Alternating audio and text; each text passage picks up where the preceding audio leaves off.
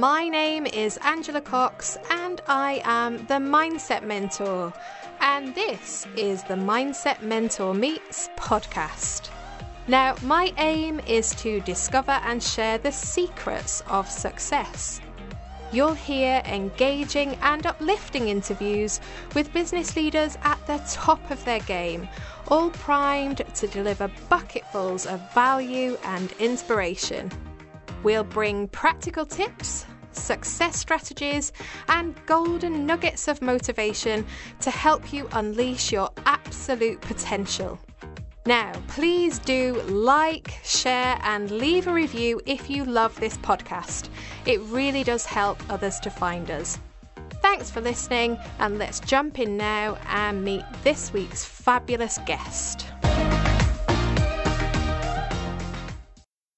My guest today is Scott Allen. Now, let me make sure that I get this right. He is the Global Marketing Development and Strategy Director at Microsoft, leading marketing transformation across the commercial businesses. Now, my hunch is that if we were to cut Scott in half, he would have marketing written through him like a stick of rock, having been in marketing since 1995. I've known him for several years and I'm a huge fan. Scott, it's so lovely to have you on the show today. Thank you. And how are you?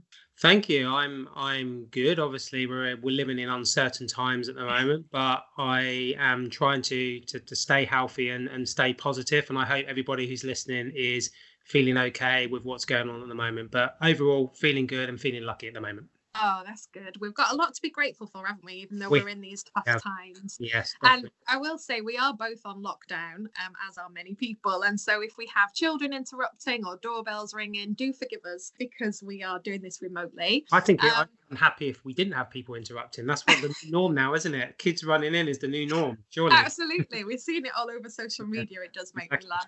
It's very human, isn't it?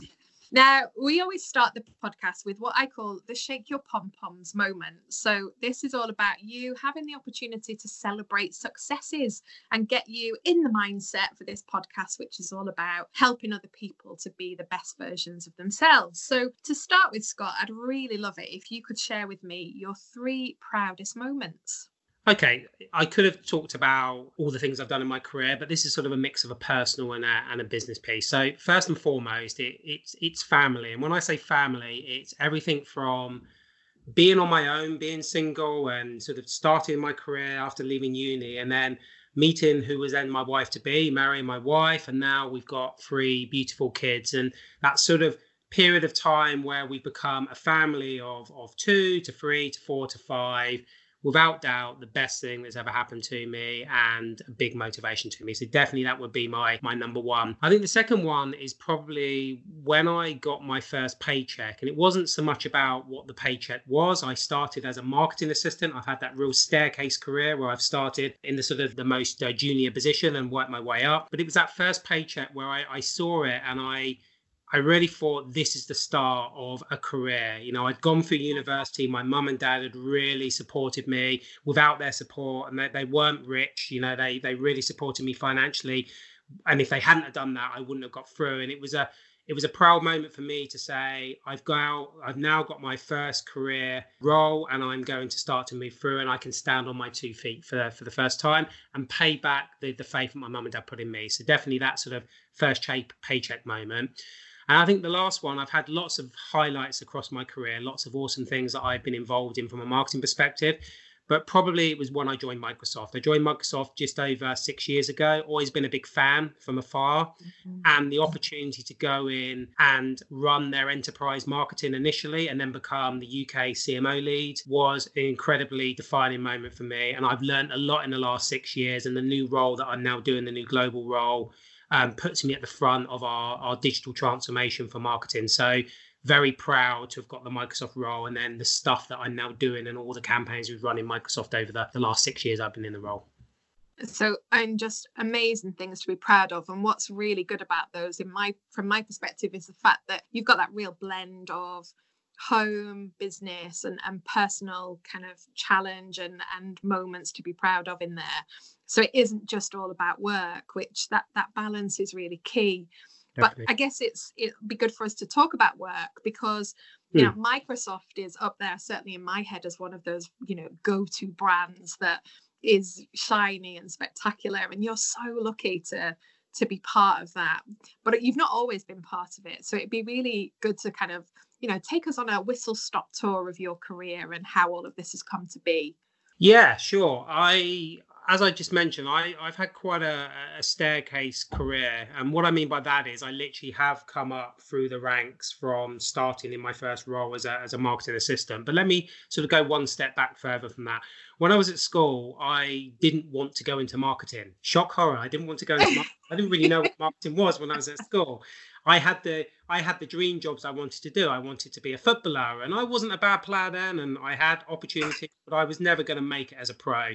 So that's where the dream went away. Wanted to be a radio DJ. Uh, I still oh. love, I still love radio DJs now, and I'm very uh, I'm very fixed to the radio, maybe more so than TV. But what happened was, as I uh, left school and I went to college and I did leisure studies there was a module called marketing and that's where i really started to understand what marketing was and what it wasn't and that's why i sort of fell in love with it. So from there i were i got the right qualifications to go to university uh, to do a marketing degree. And the marketing degree set me up then for wanting to have marketing as the career that i went into. At the same time i did my chartered institute of marketing diploma uh, and made sure that I had the sort of more practical um, qualifications alongside the degree. And, and I highly recommend to anybody who is in marketing, no matter where you are in your, your current career, doing the CIM is a really, really good thing to do. And it's, it's a great thing to, to get as an achievement. Obviously, then going on to MBAs is, is even more awesome. And from there, I was very, very deliberate about what type of career I wanted in marketing. And what I mean by that is um, it was the early 90s, and it was when telecoms was moving from analog to digital. So I was very, very intrigued by what was going on. People like BT Cellnet and Orange were starting to launch their brands. And it was starting to become a little bit more well known of what the, the telco sector was about. And mobile phones were becoming something that everybody could use rather than the uh, the, the select few or the or the lucky few. And therefore I chose to go into to, to telecoms and I got my first job as a marketing assistant for a company called Orga Kartensysteme, a German company who made SIM cards. And SIM cards didn't exist until we moved over to the digital digital telecom rather than than, than analog. So I got to work with BT Cellnet and with people like Orange and other big brands around the world, like Telstra in Australia, to really understand how they were building their brands in a new age of how telecoms worked. And from there, that got me the love of marketing alongside technology. So from Orga, I cut my teeth. I, I learned how marketing worked over a five year period. I then advanced on to work for other telecoms orientated companies. And I started to move up the uh, the career ladder. So I went from marketing assistant to marketing manager uh, to marketing director. And I had a good sort of mix in the early career of startup to medium sized organization then I decided deliberately I needed to work for some bigger companies to get that experience. And that's where I moved to Logica, who are now called CGI today. And I worked in the telco division there as their global marketing director. And that got me uh, interested then in cloud. Cloud has been around a lot longer than people think. And from there, I really thought that cloud was the next piece that I wanted to do uh, as a marketeer it was again an up and coming technology that I knew would get bigger and bigger. And I went over to a company called Colt, City London of Telecom. And Colt uh, was where I really learned how cloud computing worked. And I ran their marketing globally for their cloud business and then all up their portfolio after that. And it was that experience that then got me the job uh, at Microsoft because Microsoft, uh, through Satya Nadella's leadership, really starting to come into uh, the, the cloud market through Azure and Office 365 uh, and Dynamics. And I had the opportunity to uh, go for a role which was head of enterprise marketing. And I was lucky enough to get that role. And then during my six years at Microsoft, I then went on to lead the UK marketing, both consumer marketing and commercial marketing. Love that. I did that for, for nearly three years. And then that gave me the opportunity to go and work for Microsoft HQ and I'm now in the team that is responsible for the global marketing transformation of their of our commercial business. So I am at the forefront of the digital marketing strategy that Microsoft is driving, and it is awesome to uh, be in that team and really carving ahead what are the next things we are going to do as part of a, a much bigger team in Chris Capossela, our CMO's organization. So, really a staircase career, marketing mm-hmm. assistant, right through to heading marketing up. And the role I'm doing now, I love because it's a global role and I get to work with all the different marketing teams across Microsoft around the world, across the 14 big regions that we have. So, absolutely inspirational for people to to hear you say that. The fact that you can go from that very first rung on the ladder to the top in a, in a relatively short space of time. And i guess you know you've you've been able to do that but when you first got that role as marketing assistant did you know that that is where you would end up?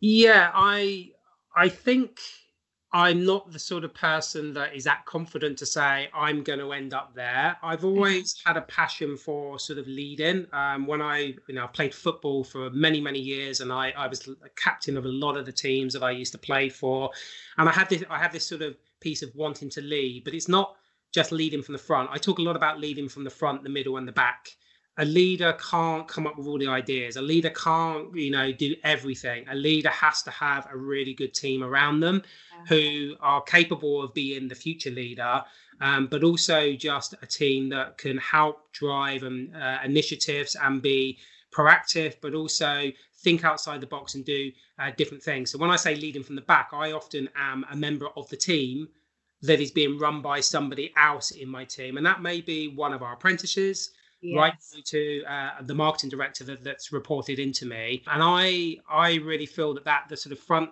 middle, and back sort of uh, approach has has made me um, probably with my team. I I have a better affiliation with them. Um, I think I'm more respected because of that. I'm not the sort of the, the guy at the top who just does a lot of pointing Command and, and control. And yeah.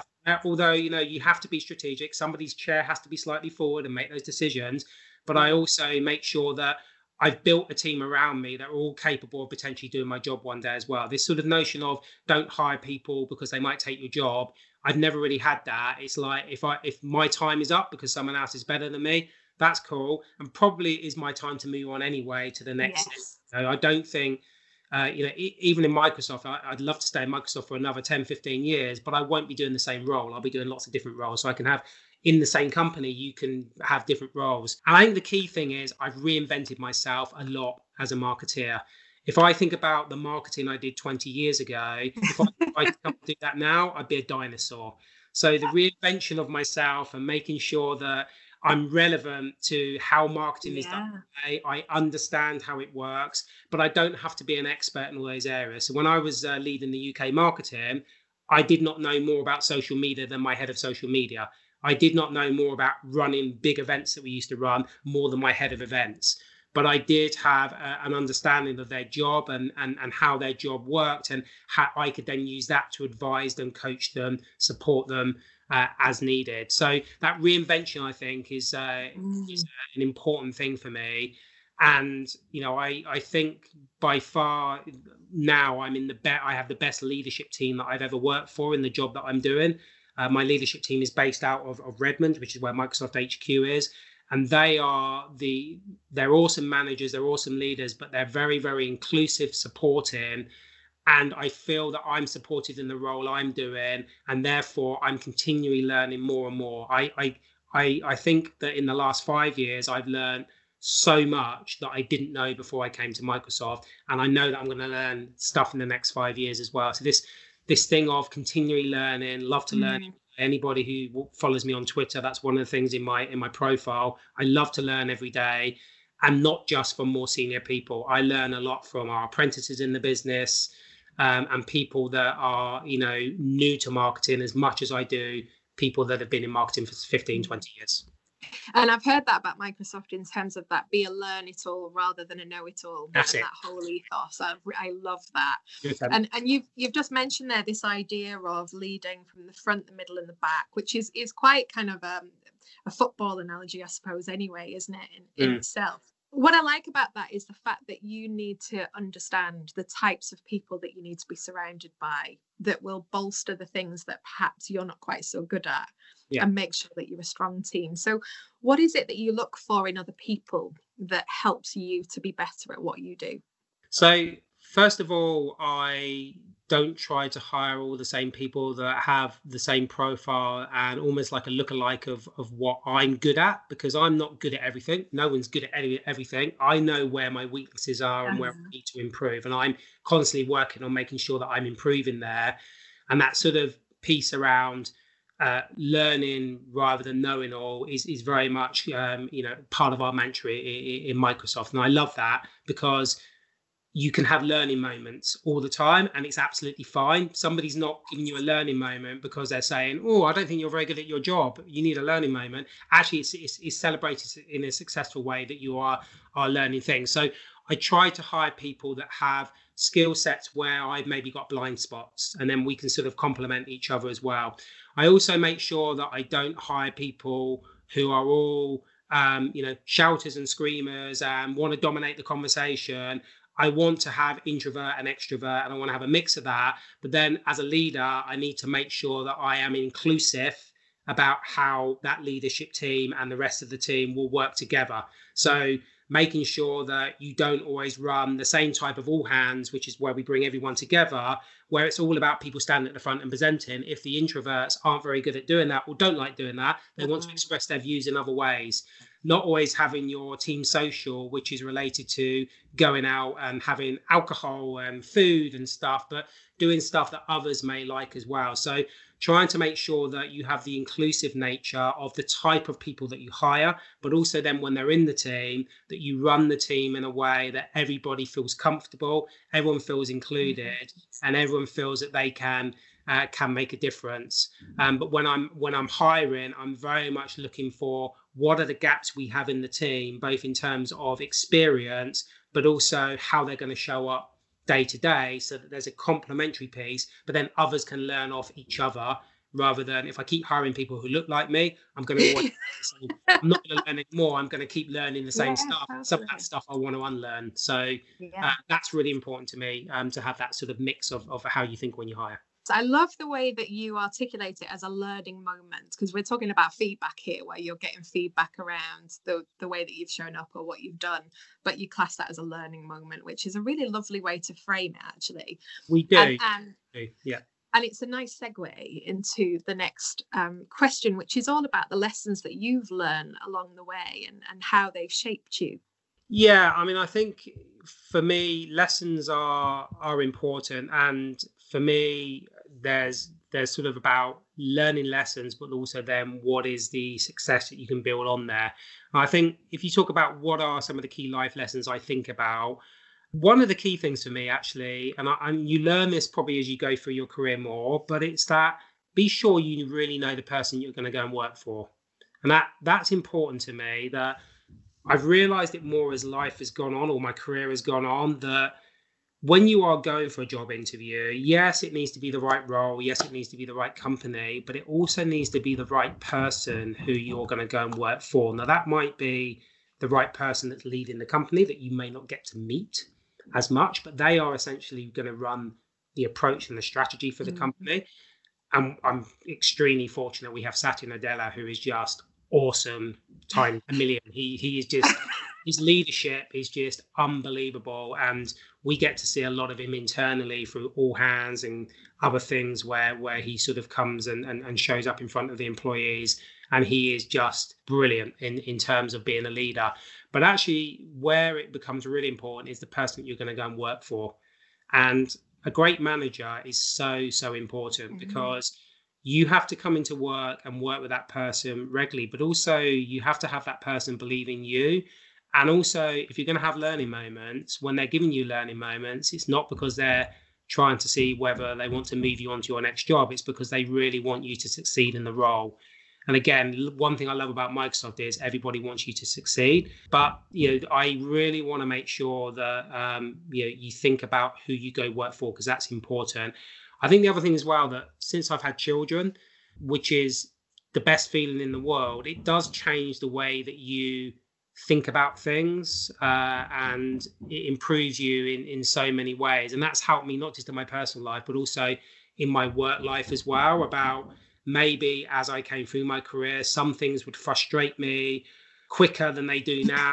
um, you know, an email would come in. We've all had it, the Friday email where you don't like what's being said and you end up going back on it and then it goes on the weekend and it ruins your weekend.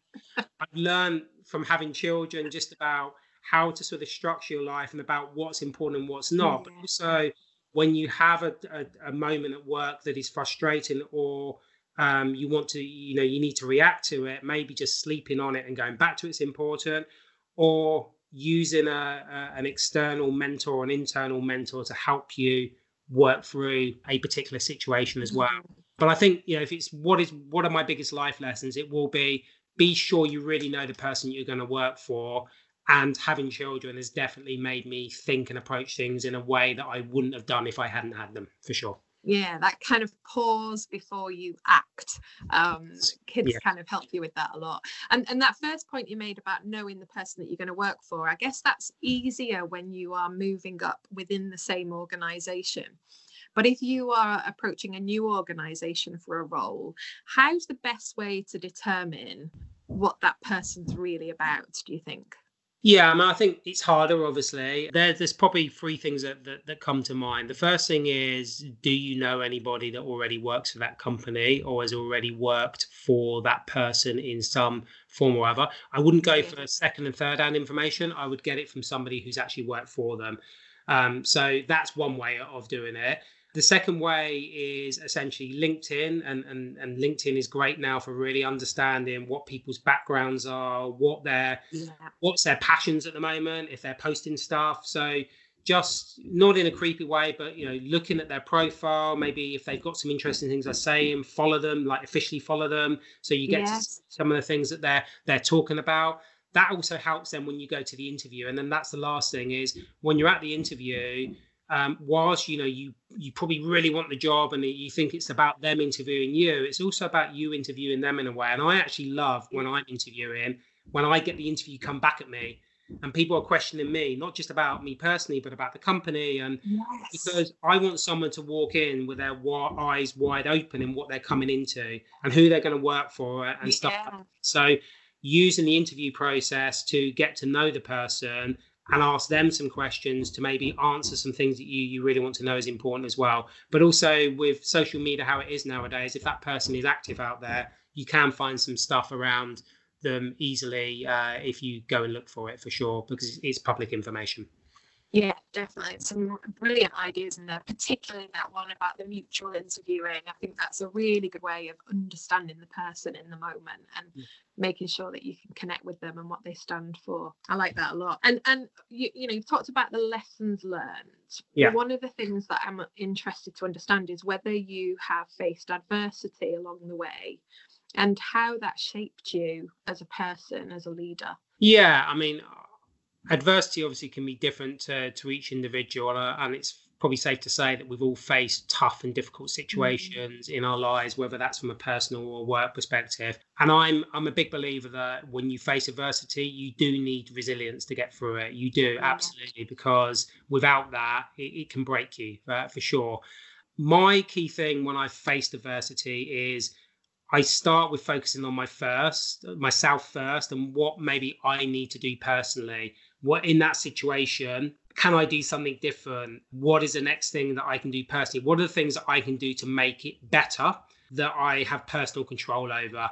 I think that's really, really important. And, and, when I have had those sort of situations where I, I faced adversity, I make sure that I'm only surrounding myself with positive people. What I need there is I, I need people who are looking at the glass half full rather than half empty. Because if you've got people that are around you that are being negative, that's not going to help you get out of the situation that you're in. I think you you absolutely need to be selective about the people you surround yourself with and I've had a situation in my work life where I actually didn't like I got to a stage where I didn't like who I was surrounded by and that started to get me down. That started to question whether I actually wanted to do the role because everybody has their own sort of uh, morals and principles uh, of how they do things and by being surrounded by people that I felt were not for me, I needed to do something about it. And therefore, I got out and I got out at the right time and I went on and did something else. So, if you're ever in that situation in a work scenario where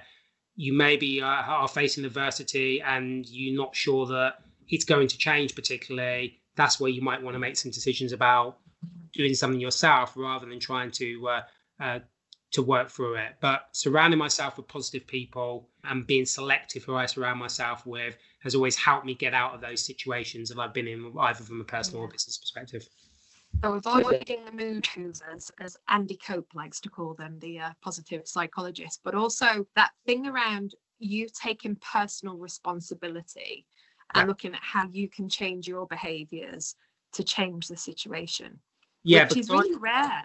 It, yeah, but and, and I but I think important, right? And I'm not saying that I did that mm. when I was early on in my career. These are things you start to learn. learn. But I but I do think that if there's a, a, a situation, and, and, I'm talking more in a work li- life here, because you can face adversity with family and, and friends that is just heartbreaking, and we've all been through uh-huh. stuff like that, which is harder for you to to do something personal other than bring you know, you know moving forward you can bring that sort of pers- personal positivity and uh, to the to the table with with others around you. But in a work situation to look at something and say i wasn't part of that problem is not a good way of looking at it. You will have some role that you need to play to help improve um, that situation. So, and that's the stuff you have in control. Could I have done this differently? Should I do this different moving forward? They're always the things I ask myself. And you may come up with the conclusion in this situation, no, I can't do anything different. But at least you have asked yourself that question to have an attitude of,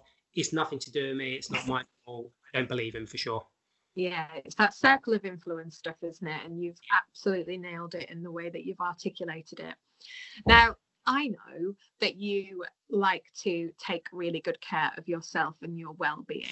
so um, it'd be lovely to hear some of your top tips around that, really, in terms of how you do it and how you make sure that you take good care of yourself. Yeah, I mean, I, I, I first and foremost, uh, I, uh, I think I've mentioned obviously that I, I used to play football. I played football for a number of years. I actually played it all the way up to the the age of uh, of forty. So I probably did what thirty plus years of playing football. So that was my my exercise every weekend during the week training and stuff like that. And like all things, you know, stuff has to come to an end. So when I gave uh, gave football up, I needed to get into some other form of exercise. Exercise for me is extremely important for two reasons. Obviously, it keeps you fit and healthy in terms of your of your body, but it's actually where I can do a lot of my thinking time as well. And I took running up. Running is, is for me. I tried the gym and all that stuff, and really it was you know they're going there, they're using the equipment. It it seemed to be a, a, a bit of a faff to have to do that every time. So I got more into running, and it's really funny. Even though I was really fit playing football, I struggled to do a one mile run, a one and a half mile run continuous without being out of breath and, and, and pretty uh-huh. tired. So over time, I've built myself up. So this is when I hit 40. So it's, it's over the last sort of five years or so. I then built myself up to run further and further. Then I started doing half marathons and that's really my my thing now. Running is what keeps me fit from a from a sort of exercise perspective. But I also use running to learn stuff. So I listen to podcasts when I run. Mm-hmm. I may have a like I've done it today. I've been for a run this morning. I've got something at, work right now that needs a bit of whiteboarding. So I've already done the whiteboarding in my head uh, as I've done an, an, eight mile run today, and oh, cool. come, come back and I've written it on the whiteboard. So that's my bit of thinking done, and I can now start to formulate that, that into ideas this afternoon, ready for a call that's going to take place uh, early evening uh, around it. So I use my my exercise to also do thinking as well um, both personal but a lot of work thinking. So running definitely. And then I've really made sure I've changed my diet to ensure that, you know, I've got much more fruit in my life and fiber in my life and all the things that are good for you. Um, I, um, I've invested in a NutriBullet, which was the best thing I yep. ever did because suddenly I'm eating stuff as a as a smoothie that I would never do if you just put it on a plate. Yeah. So it's um, a massive tip for me. I'm, I'm seriously eating stuff that I never thought I would, but it's all healthy stuff. So that helps as well. And then what that does, if I do all of that, it allows me to have pizzas and takeaways at the weekend when we're out of lockdown. Um, and obviously the odd, odd beer or glass of wine here or there as well. But they're the, the, the, the sort of change of diet has really helped me. But definitely the thing that does it for me is running um, some form of exercise, even if it's one mile or 500 meters to start with, it just you the feeling you have after doing it, plus what you can do in terms of your mind as you mm-hmm. as you do mm-hmm. it. Extreme thing. It's not just about the body; it's about the mind with, with running for me. So that's the my my top tip. If if anybody's looking for what exercise do I I need to do, that top trumps doing the gym. Obviously, if you're much younger than me, you can obviously play team sports and stuff like that. Um, but I'm I've got past that age now. I have I've decided to do individual sports. it's the one that's my my chosen one. And it's that thing with running, isn't it? That, that it's the persistence at the start, because as you said, the fitness and, and the ability to do it improves over time. It doesn't take too long, but that first time when you get out there and do it, it's hard. It is absolutely, and I remember thinking, "Oh, I'm really fit. I can just go and do a five mile run today." After a mile, mile and a bit, I was at home going out of breath and saying, "We'll overdo it," and then just over a period of months, I just built it, built it, built it yeah. and now you know I can go and do a, a, much longer run without it you know affecting me and and when I come back I I feel good for it for sure. And let me ask you, is the first mile still hard, even though you can run lots and lots? Yeah, I would say the the third mile into into the fourth mile is always the hardest because you're not. I normally do eight to nine as I go. You're not quite halfway, but there there's a thing of you have a dip and I always talk to myself, and, and, um, um, and it's in my head. I'm not, I don't actually shout it out as I'm running, but in my head, I'm saying to myself, right, this is the dip, this is the dip. I just yeah. need a second wind. I need second wind, and always by default, about half a mile further on, your second wind comes in, and then it's a breeze to do the rest of the run. Definitely. So there's that bit around the positive self-talk to get you over that that hump bit um, then you've just got to kind of push it. Exactly. There's absolutely nothing wrong to talking to yourself in your head. I do it all the time. Trust me. me too. And I feel exactly the same because I do kettlebell sport, which is an hour of lifting, and that yes. middle section is the toughest section. So you've just got to push through it with the with the positive self-talk. It's a yeah. great tip. And what about stress and pressure? How do you handle that in a in a work environment? Yeah, I, mean, I think that everybody has stress uh, and pressure, and I, I don't believe in that that thing of the in the more senior you get, then the more stressed you are, because stress again comes in different ways for for, for different people. And I think for me, how I I managed to handle it is to really decide when you maybe need to step back from a couple of situations. Um, you know, I talked about the you know the Friday afternoon email and don't get involved in sort of a a ranting and raving session over the weekend. But I do really believe in the if there's a situation that is is is is getting to you, step back from it, and that might be step back in terms of go and do something different.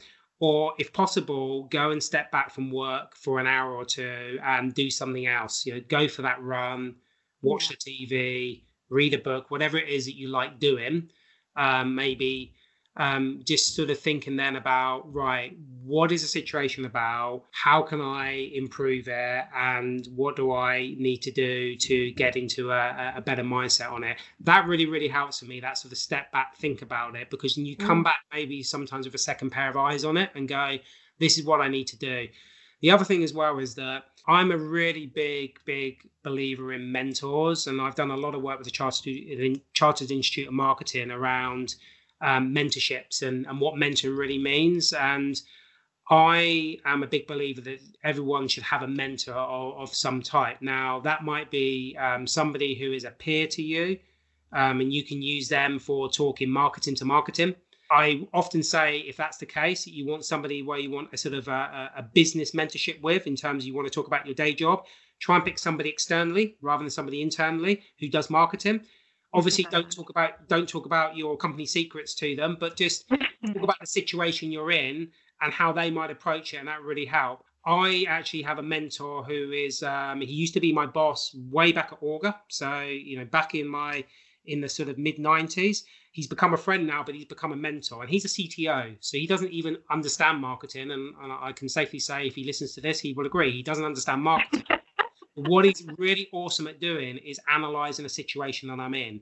Because most situations you're in will not be related to the expertise of the of the role of marketing. Yeah. It will be situational and how can you handle that situation or a person or a bunch of people or something related to to that. And he's really, really good at helping me think about the problem left to right and then helping build on what, how I could maybe solve that and, and be better for it. So I use him for those situational type pressures that, that I get into if I can't do it myself by stepping away um, and doing it from that perspective.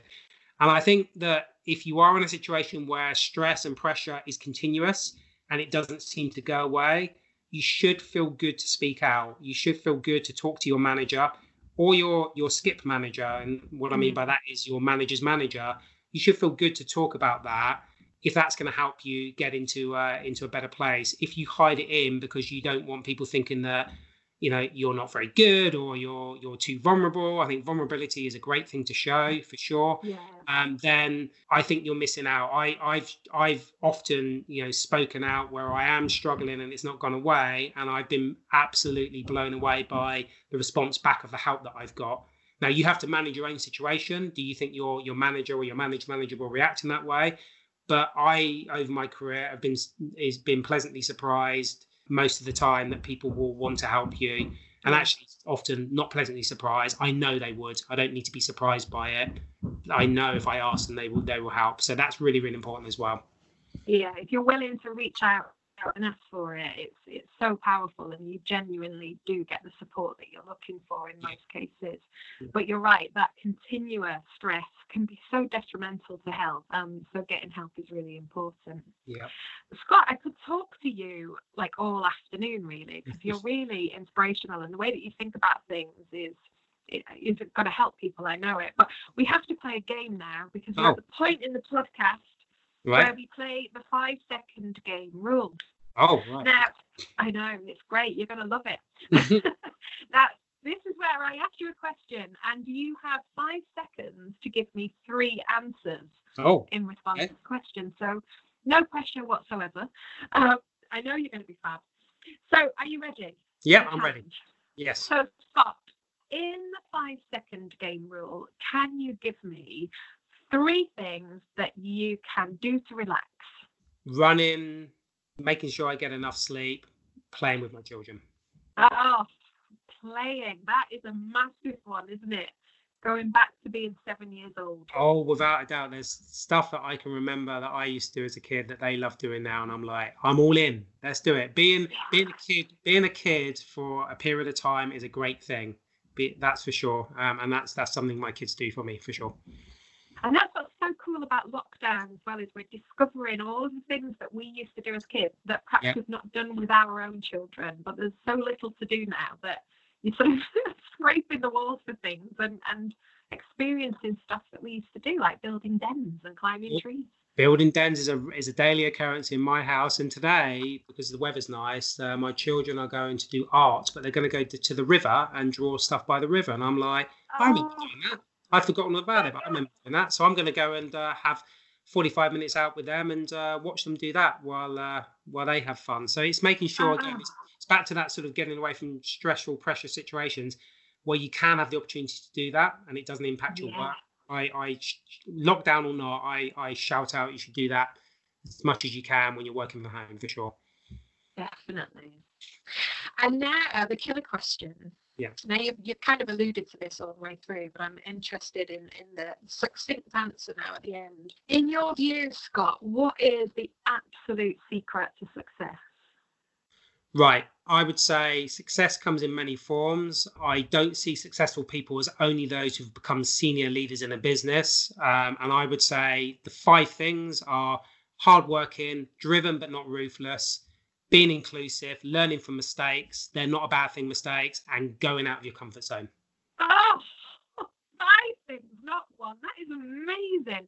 Just, just repeat those for me slowly. So. Yeah. Okay. So I, I would say being hardworking, hard work. I don't care what anyone says, even if you're nat- you have a natural talent, hard work gets you to where you need to in terms of being successful. And. I know that personally being driven, you know, really driven to where you want to go, what you want to do, but not in a ruthless way where no one matters. I'm going to get in out everyone out of my way and I'm going to get to the top, whatever. Being driven but not ruthless, very important. Being inclusive, we've we've talked about it. Being inclusive, having the right people around you, including them, making sure that they help you um, with the success. Um, without going into too much detail, we have something in Microsoft where we we look at ourselves not just how great we can do stuff ourselves, individual contribution, but how can we help others succeed and how can we take others' um, work and build on it to be more successful. So we have that sort of approach of it's not just all about you as an individual contributor; it's how you you work with your team and with other teams to uh, to be successful. So that inclusive stuff is important.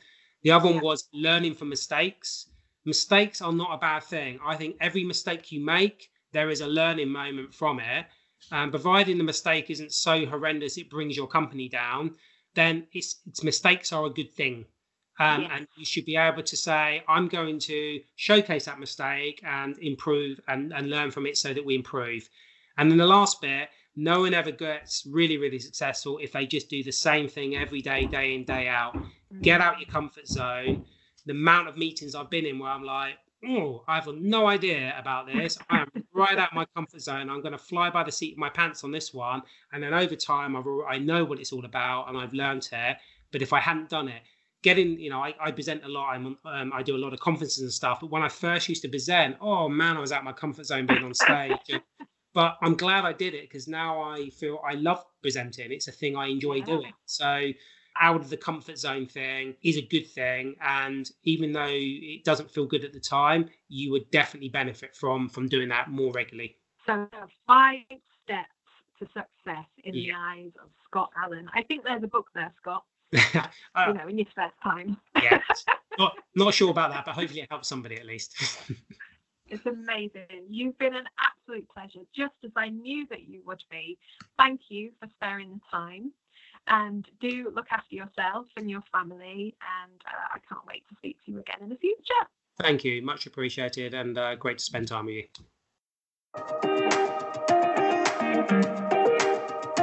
I do hope that you enjoyed listening to the Mindset Mentor Meets podcast. If you did, be sure to check out the show notes to access all of those important links.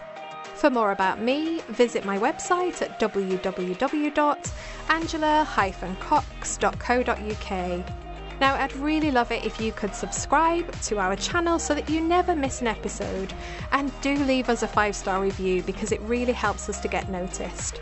Bye for now. I do hope that you'll tune in next week and take good care.